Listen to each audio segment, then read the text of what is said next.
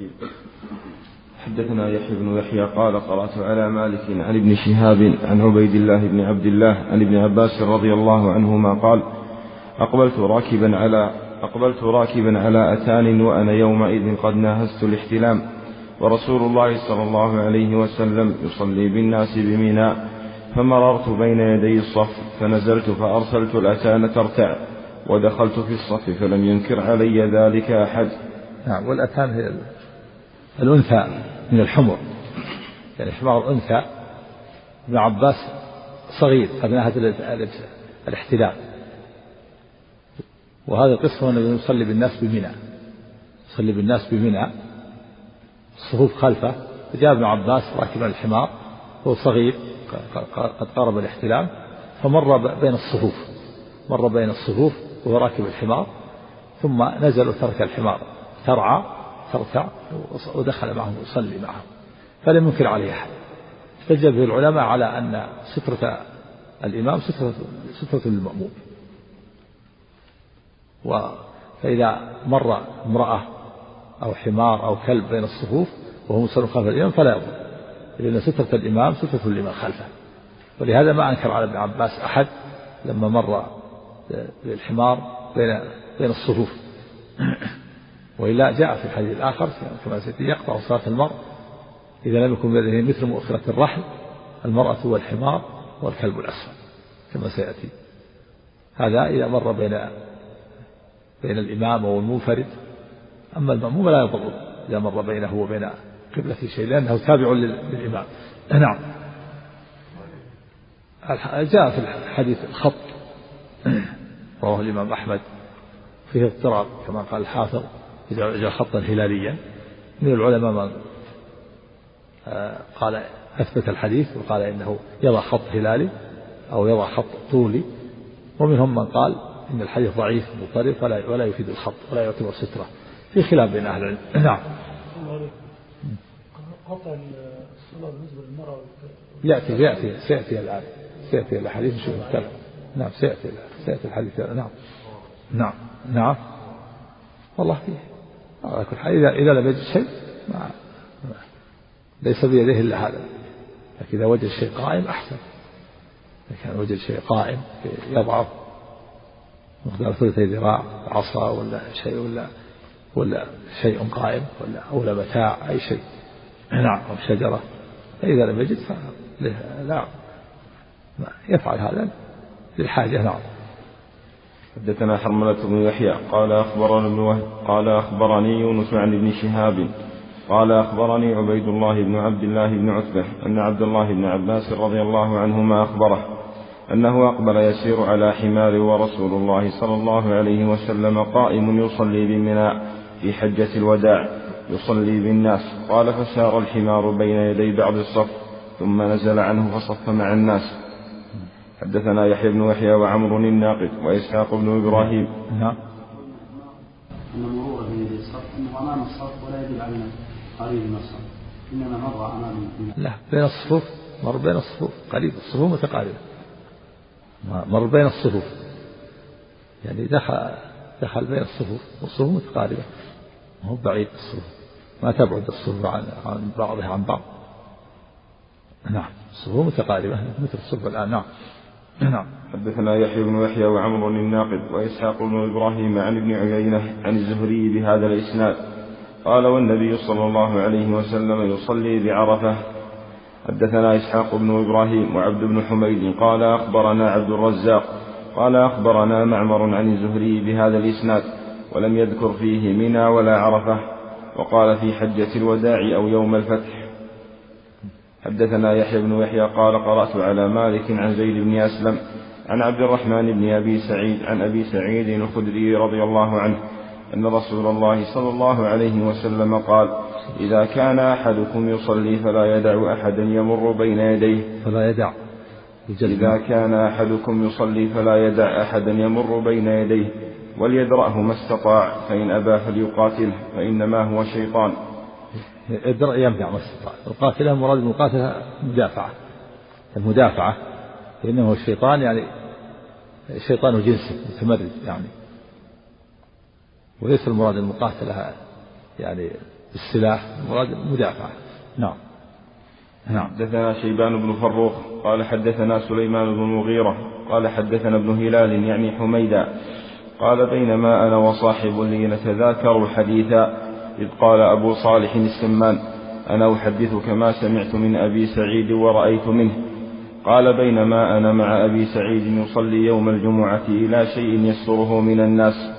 إذ جاء رجل شاب من بني أبي معيط أراد أن يجتاز بين يديه فدفع في نحره فنظر فلم يجد مساغا إلا بين يدي أبي سعيد فعاد فدفع في نحره يشد من الدفعة الأولى. فمثل قائما فنال من أبي سعيد ثم زاحم الناس فخرج فدخل على مروان فشكى إليه ما لقي. قال ودخل أبو سعيد على مروان فقال له مروان ما لك ولابن أخيك؟ مروان بن الحكم يعني خليفة نعم نعم. فقال نعم. فقال له مروان ما لك ولابن أخيك؟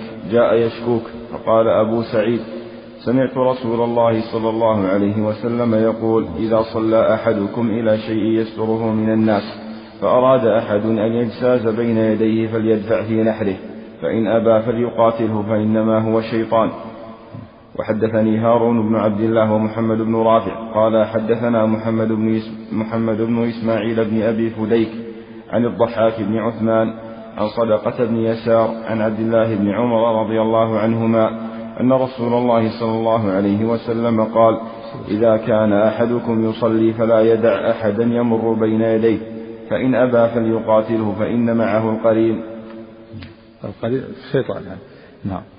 حدثني إسحاق بن إبراهيم قال نعم.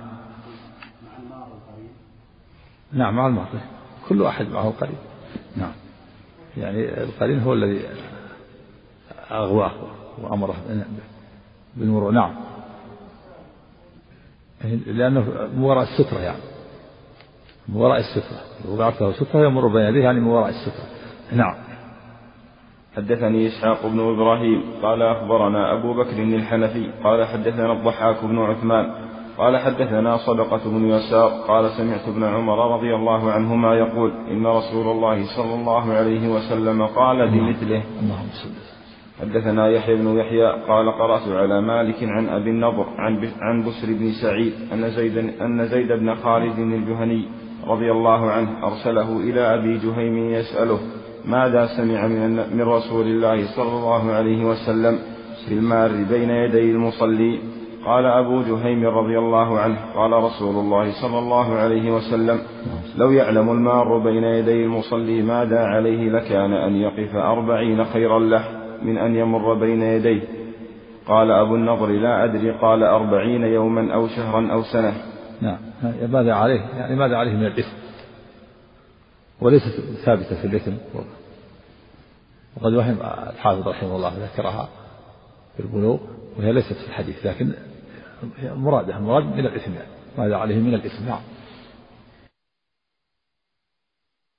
حدثنا عبد الله بن هاشم بن حيان العبدي قال حدثنا وكيع عن سفيان عن سالم أبي النضر عن بسر بن سعيد أن زيد بن خالد الجهني رضي الله عنه أرسل إلى أبي جهيم الأنصاري رضي الله عنه ما سمعت النبي صلى الله عليه وسلم يقول فذكر بمعنى حديث مالك حدثني يعقوب بن إبراهيم الدورقي قال حدثنا ابن أبي حازم قال حدثني أبي عن سهل بن سعد الساعدي رضي الله عنه قال بين قال بين مصلى رسول الله صلى الله عليه وسلم وبين الجدار ممر الشاه. حدثنا إسحاق بن يعني إبراهيم. مقدار ممر الشاة. لئلا يصطدم بالسترة يكون بينه وبين السترة مقدار ممر الشاة. لأنه إذا قرب قد يصطدم بالجدار أو بالسترة. فيبتعد عنها قليلا حتى يكون بينها مقدار ممر الشاة. حتى لا يصطدم بالسترة نعم. حدثنا إسحاق بن إبراهيم ومحمد بن المثنى واللفظ لابن المثنى.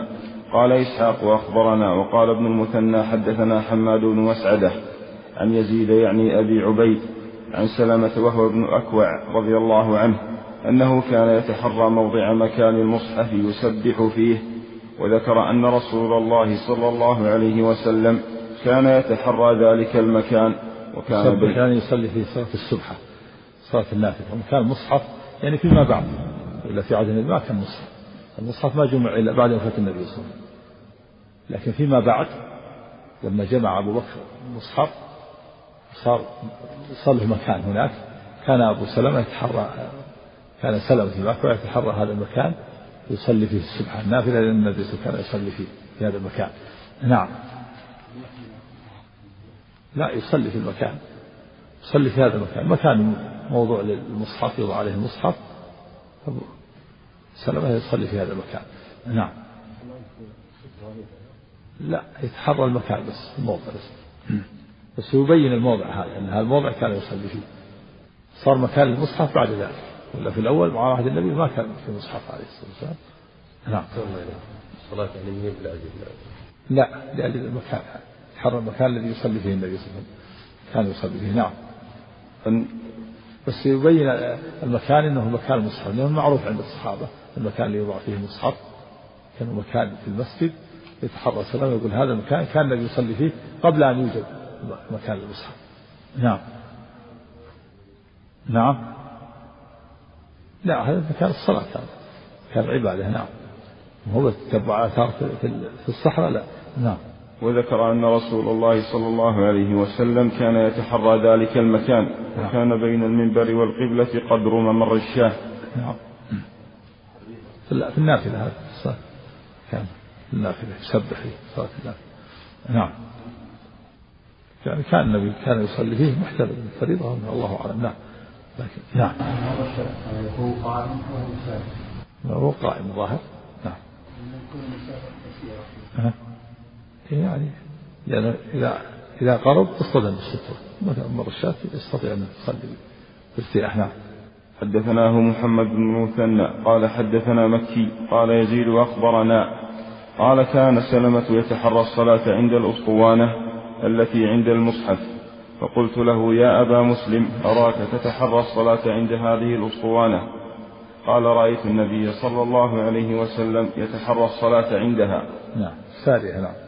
حدثنا أبو بكر بن أبي شيبة قال حدثنا إسماعيل بن علية حاء قال وحدثني زهير بن حرب قال حدثنا إسماعيل بن إبراهيم عن يونس عن حميد بن هلال عن عبد الله بن الصامت عن أبي ذر رضي الله عنه قال قال رسول الله صلى الله عليه وسلم إذا قام أحدكم يصلي فإنه يستره إذا كان بين يديه مثل آخرة الرحل فإذا لم يكن بين يديه مثل آخرة الرحل فإنه يقطع صلاته الحمار والمرأة والكلب الأسود.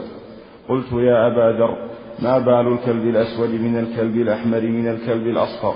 قال يا ابن أخي سألت رسول الله صلى الله عليه وسلم كما سألتني. فقال الكلب الأسود شيطان.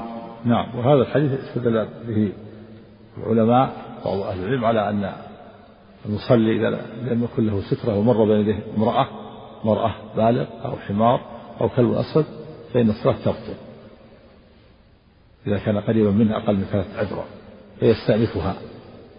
هذا هو الصواب. وذهب الجمهور إلى أن الصلاة لا تبطل ولكن ينقص ثوابها.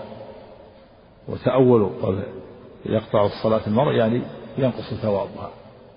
واستدلوا بأحاديث من الحديث لا يقطع الصلاة شيء وادرأوا ما استطعتم لكنه حديث ضعيف.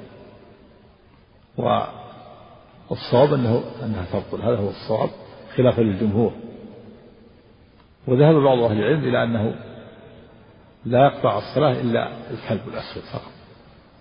أما المرأة والحمار فلا تقطع. استدلوا كما في حديث عائشة أنها قالت عجلتمونا بالكلاب والحمر. وأنها كان كان كان, كان النبي يصلي وهي أمامه. نعم. وقوله الكلب الأسود شيطان يعني شيطان جنسه والمتمرد من كل شيء يسمى الشيطان يعني شيء هو شيطان جنسه شيطان الكلاب الأسود. المتمرد من إنسان أو حيوان يقال له شيطان. نعم.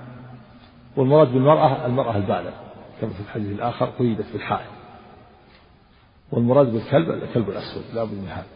نعم. حدثنا شيبان بن فروخ قال حدثنا سليمان بن المغيرة حاء قال وحدثنا محمد بن المثنى وابن بشار قال حدثنا محمد بن جعفر قال حدثنا شعبة حاء قال وحدثنا إسحاق بن إبراهيم قال أخبرنا وهب, وهب بن جرير قال حدثنا أبي حاء قال وحدثنا إسحاق أيضا قال أخبرنا المعتمر بن سليمان قال سمعت سلم بن أبي الذيال حاء قال وحدثني يوسف بن محمد المعني قال حدثنا زياد البكائي عن عاصم الأحول كل هؤلاء عن حميد بن هلال بإسناد يونس كنحو, كنحو حديثه. وحدثنا إسحاق بن إبراهيم قال أخبرنا المخزومي قال حدثنا عبد الواحد وهو ابن زياد قال حدثنا عبيد الله بن عبد الله بن الأصم قال حدثنا يزيد بن الأصم عن أبي هريرة رضي الله عنه قال قال رسول الله صلى الله عليه وسلم يقطع الصلاة المرأة والحمار والكلب. ويقي ذلك مثل مؤخرة الرحل حدثنا أبو بكر بن أبي شيبة وعمر الناقد وزهير بن حرب قالوا حدثنا سفيان بن عيينة عن الزهري عن عروة عن عائشة رضي الله عنها أن النبي صلى الله عليه وسلم كان يصلي من الليل وأنا معترضة بينه وبين القبلة كاعتراض الجنازة حدثنا أبو بكر بن أبي شيبة قال حدثنا وكيع عن هشام عن أبيه عن عائشة رضي الله عنها قالت كان النبي صلى الله عليه وسلم يصلي صلاته من الليل كلها وأنا معترضة بينه وبين القبلة فإذا أراد أن, أن يوتر أيقظني فأوترت. وحدثني عمرو بن علي قال حدثنا محمد بن جعفر قال حدثنا شعبة عن أبي بكر بن حفص عن عروة بن الزبير قال قالت عائشة رضي الله عنها ما يقطع الصلاة؟ قال فقلنا المرأة والحمار. فقالت إن المرأة لدابة سوء. لقد رأيتني بين يدي رسول الله صلى الله عليه وسلم معترضة كاعتراض الجنازة وهو يصلي. حدثنا عمرو هذا يعني تقول عائشة إذا كانت المرأة تقرأ الصلاة فهي دابة سوء. يعني إذا كانت تقرأ الصلاة. هذا اجتهاد منها. تقول إنها معترضة المعترض ما ما, يسمى مرور. كونه معترضة والنبي يصلي إليها ما ليس هذا مرور لكن هذا من اجتهادها رضي الله عنها. وتبعها بعض بعض أهل العلم فرأوا أن المرأة لا تقطع الحمار لا تقطع الصلاة والصوم أنها تقطع كما سبق. نعم. وكونها معترضة ما يضر ما هو مرور الاعتراض ما هو مرور. نعم. المرور هو اللي كان من جانب إلى جانب. نعم. نعم. نعم نعم. تقطع صلاة المرأة والرجل جميعا. مر المرأة نعم. إذا مرت بدون سترة قريب أقل من ثلاثة أذرع. نعم. إذا كان إذا كان ثابت جالس ما هو مرور. نعم نعم. حدثنا عمرو الناقد وأبو سعيد الأشد قال حدثنا حفص بن غياث حاء قال وحدثنا عمر بن حفص بن غياث واللفظ له. قال حدثنا أبي قال حدثنا الأعمش قال حدثني إبراهيم عن الأسود عن عائشة قال الأعمش وحدثني مسلم عن مسروق عن عائشة رضي الله عنها وذكر عندها ما يقطع الصلاة الكلب والحمار والمرأة فقالت عائشة قد شبهتمونا بالحمير والكلاب. والله لقد رأيت رسول الله صلى الله عليه وسلم يصلي وإني على السرير بينه وبين القبلة مضطجعة. فتبدو لي الحاجة فأكره أن أجلس. فأودي رسول الله صلى الله عليه وسلم فأنسل من عند رجليه. هذا ليس بمرور. وحدثنا إسحاق بن إبراهيم قال أخبرنا جرير عن منصور عن إبراهيم عن الأسود عن عائشة رضي الله عنها قالت نعم. تنسل من الرجل السليم من هنا أو من هنا. نعم. وحدثنا إسحاق. نعم. نعم. وحدثنا إسحاق بن إبراهيم قال أخبرنا جرير عن منصور عن إبراهيم عن الأسود عن عائشة رضي الله عنها قالت عدلتمونا بالكلاب والحمر لقد رأيتني مضطجعة على السرير فيجيء رسول الله صلى الله عليه وسلم فيتوسط السرير فيصلي. فأكره أن أسنحه فأنسل من قبل رجلي السرير حتى أنسل من لحافي. نعم هذا الصبر من رجلي السرير نعم.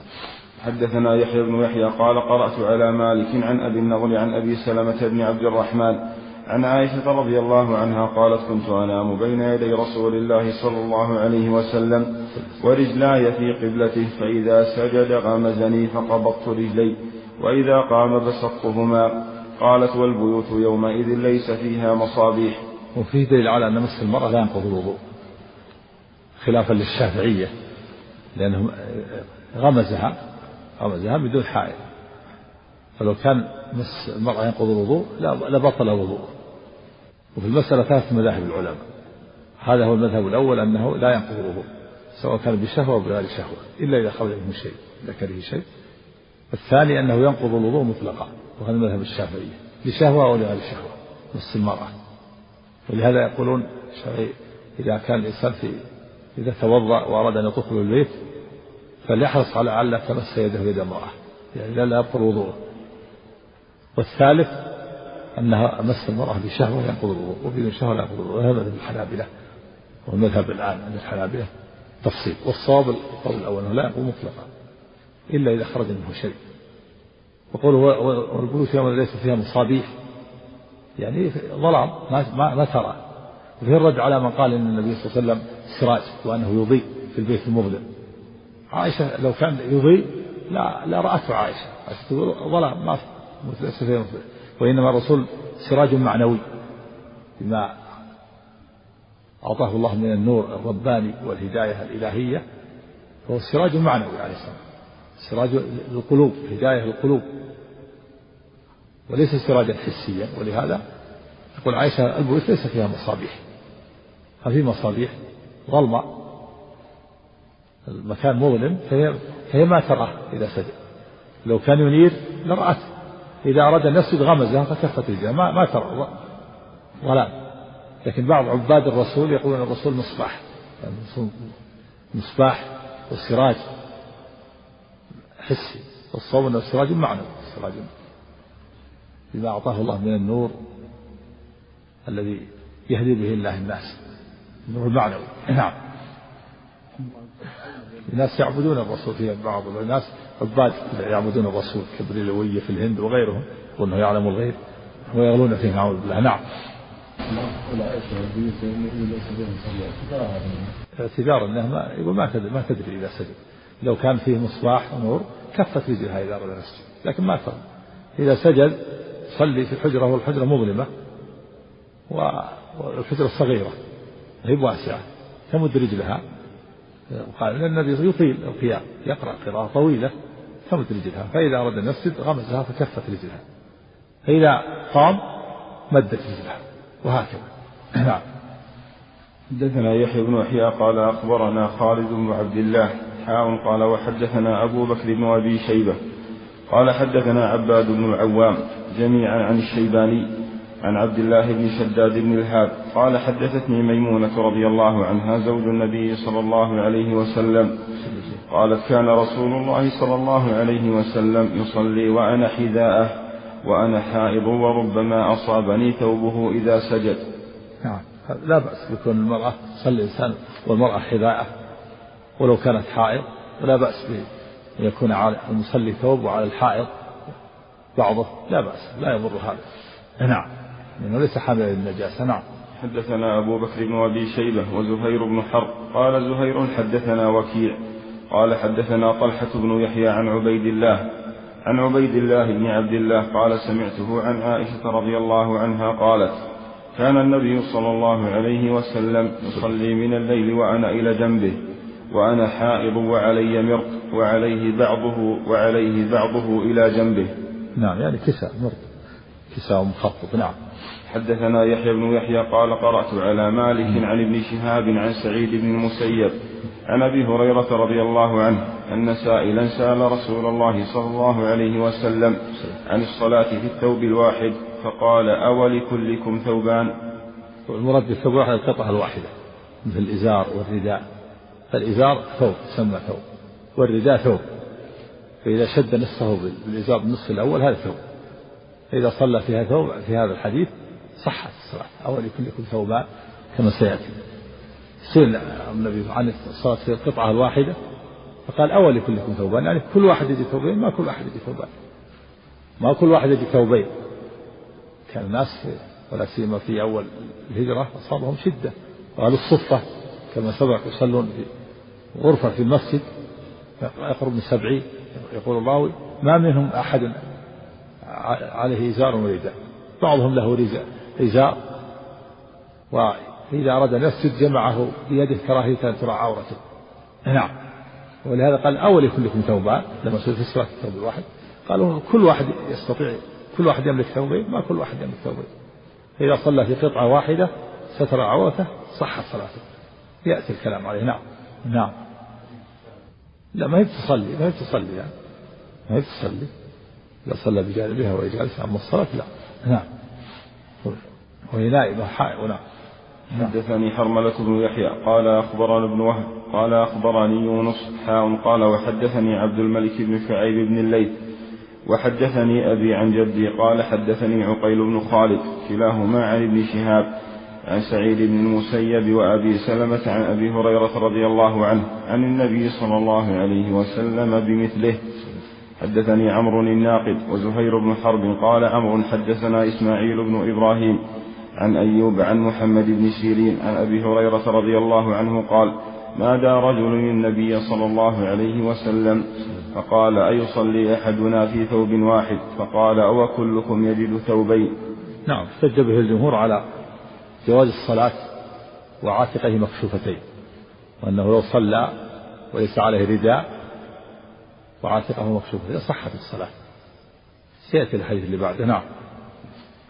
حدثنا أبو بكر بن أبي شيبة وعمر الناقد وزهير بن حرب جميعا عن ابن عيينة.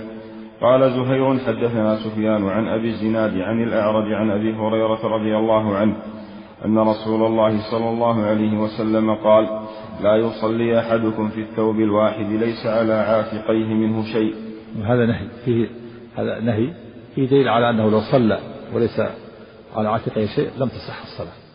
والحديث الأول فيه أنه تصح الصلاة في الثوب الواحد. نعم. يأتي الكلام نعم.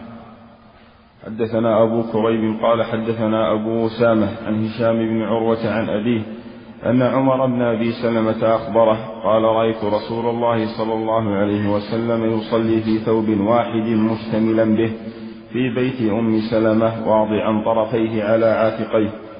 حدثناه أبو بكر بن أبي شيبة وإسحاق بن إبراهيم عن وكيع قال حدثنا هشام بن عروة عن أبيه عن أبيه بهذا الإسناد غير أنه قال متوشحا ولم يقل مشتملا. نعم متوشح والمشتمل واحد معنى واحد. لكن إذا متحري متحري الراوي في اللفظ نعم.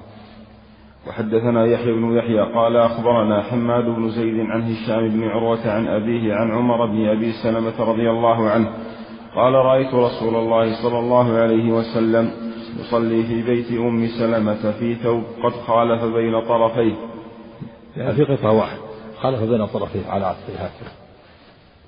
في الحديث الآخر إن كان ثوب واسعا فالتحف به. وإن كان ضيقا فاتزر به إذا كان قطعة ضيقة يشد بها النصف الأسفل وإذا كان واسع يشتمل يشد به النصف الأسفل ويضع على عاتقه بقيته نعم. حدثنا قتيبة بن سعيد مثل الشرشف مثل الشرشف الكبير هذا يسمى قطعة. إذا كان شرشف كبير واسع شد به النصف ووضعه على كتفه خالف بين طرفيه. نعم. حدثنا قتيبة بن سعيد وعيسى بن حماد قال حدثنا الليث عن يحيى بن سعيد عن أبي أمامة بن سهل بن حنيف عن عمر بن أبي سلمة رضي الله عنه قال رأيت رسول الله صلى الله عليه وسلم يصلي في ثوب واحد ملتحفا مخالفا بين طرفيه زاد عيسى بن حماد في روايته قال على منكبيه. حدثنا أبو بكر بن أبي شيبة قال حدثنا وكيع قال حدثنا سفيان عن أبي الزبير عن جابر رضي الله عنه قال رأيت رسول الله صلى الله عليه وسلم يصلي في ثوب واحد متوشحا به. حدثنا محمد بن عبد الله بن نمير قال حدثنا أبي قال حدثنا سفيان. حاء قال وحدثنا محمد بن المثنى قال حدثنا عبد الرحمن عن سفيان جميعا بهذا الإسناد. وفي حديث ابن نمير قال دخلت على رسول الله صلى الله عليه وسلم.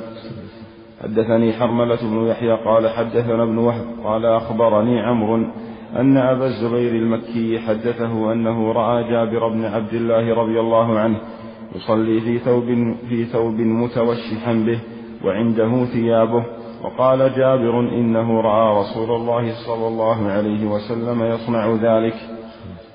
حدثني عمرو الناقل وإسحاق بن إبراهيم واللفظ لعمرو.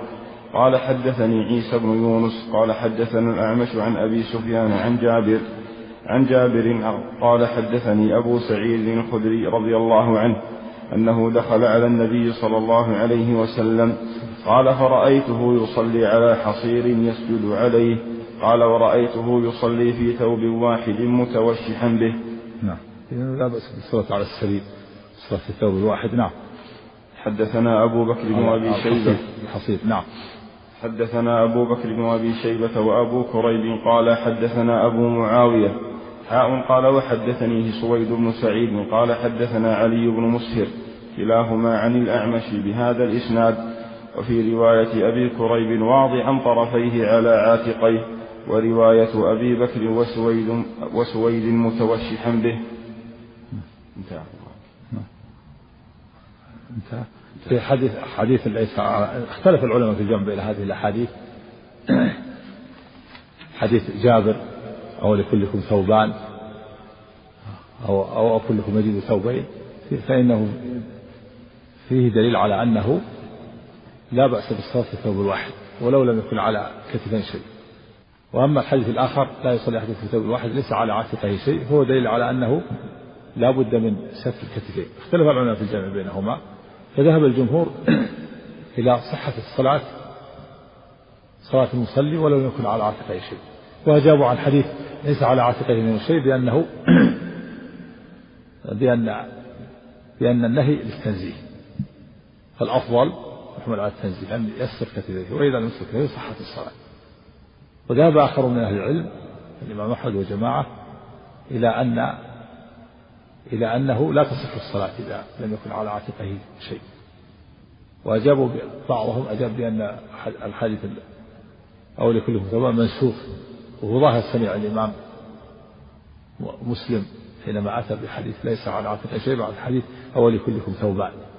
وعلى هذا فلا تصح الصلاة إذا كان الكتفين مكشوفان.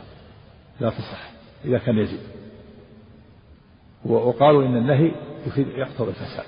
أو يقتضي الفساد. لا يصلي في الثوب الواحد ليس على عاتقه شيء. معنى هذا أنه لو صلى وليس على عاتقه شيء بطلت الصلاة. وقال آخرون النهي ليس للفساد وإنما هو للإيجاب. فإذا صلى وليس على عاتقه شيء صحت الصلاة لكن يأثم مع الإثم. فيها قول ثلاثة لأهل العلم. القول الأول للجمهور تصح الصلاة ولا يكون على عاتقه شيء والنهي للتنزيل القول الثاني لا تصح لأن النهي للفساد. القول الثالث تصح مع الإثم. هذا إذا كان يجد أما إذا لم يجد فليس عليه شيء. ما وجد إلا قطعة يشد بها النصف الأسفل صح الصلاة. من هنا ينبغي للمحرمين في الحج وفي غيرهم عدم التساهل في هذا. كثير من المحرمين تجده يشتغل ويعمل ولا ليس عاقل فإذا جاءت الصلاة صلى بالإزار ترك الرداء ينبغي الإنسان يحتاط في هذه المسألة فيها الخلاف قوي بين أهل العلم. وقولين الأخيرين للحنابلة كما أن الحنابلة لهم قولا في مسألة قطع الصلاة. قال الصلاة تقطع الصلاة قيل تقطع المرأة والحمار والكلب. والقول أو المذهب أو الرواية الثانية على الإمام أحمد لا يقطعها إلا الكلب. ومن المرأة والحمار فلا يقطع. والمرأة وجاء بيان الكلب لأنه إنه سيد لأنه شيطان هذا الحكمة. والحمار كذلك. يحتمل أنه لأن لأن الحمار معه شيطان ولهذا إذا نهق الحمار يستعاذ بالله من الشيطان والمرأة يحتمل أنها تلهي والله أعلم. لكن إنما جاء في التعريف الكلب إنما هو شيطان. فهما قولان لأهل العلم قيل بل ثلاث أقوال. قيل المرأة والحمار والكلب يقطع الصلاة يستأنفها هذا هو الصواب. وقيل لا يقطعها إلا الكلب رواية عن في مذهب الحنابلة. وقيل لا يقطعها شيء هو الجمهور والمراد بالقطع قطع الثواب. وكذلك أيضا الصلاة في الثوب ليس على عاتقه شيء الجمهور على أنها صحيحة والنهي للتنزيه و والإمام أحمد والجماعة إلى أن إلى أنها لا تصح. إذا كان يجد شيئا ولو يسلط كتفيه فإنها لا تصح لأن النهي للفساد. والقول الثالث أنها تصح مع الإثم. نعم. انتهى الجزء. بركة إن آخر يكون آخر الدروس قبل الحج قبل العيد إن شاء الله يوم الخميس. إن شاء الله تستأنف الدروس يوم الأحد يوم العشرين من شهر الحجة على حسب تقريبا القرآن إن شاء الله. يكون المجلد هذا انتهى. نعم. يكون الجزء الثالث إن شاء الله بعد العيد إن شاء الله. نعم. نعم. ثلاثة. قيل مس المرأة ينقض مطلقا وقيل لا ينقض مطلقا وقيل ينقض إذا مس بشهوة. نعم. الصوم لا ينقض مطلقا إلا إذا خرج من شيء. نعم. يصنع ذلك إيه؟ قال جابر عبد الله يصلي في ثوب متوشحا به وعنده ثيابه وقال نعم. رايت رسول الله صلى الله عليه وسلم هذا حجة الجمهور أولئك قالوا أن هذا كان أولا بعضهم. ظاهر أن أن هذا منسوخ أو أنه أو أن هذا الإيجاب مع القدرة يأتم نعم. الجمهور يرون أنه لا بأس. الجمهور يرون هذا. التنزيل بأنه للتنزيل أنه هي للتنزيل نعم. ها؟ لا الأحوط يقول الإنسان يمر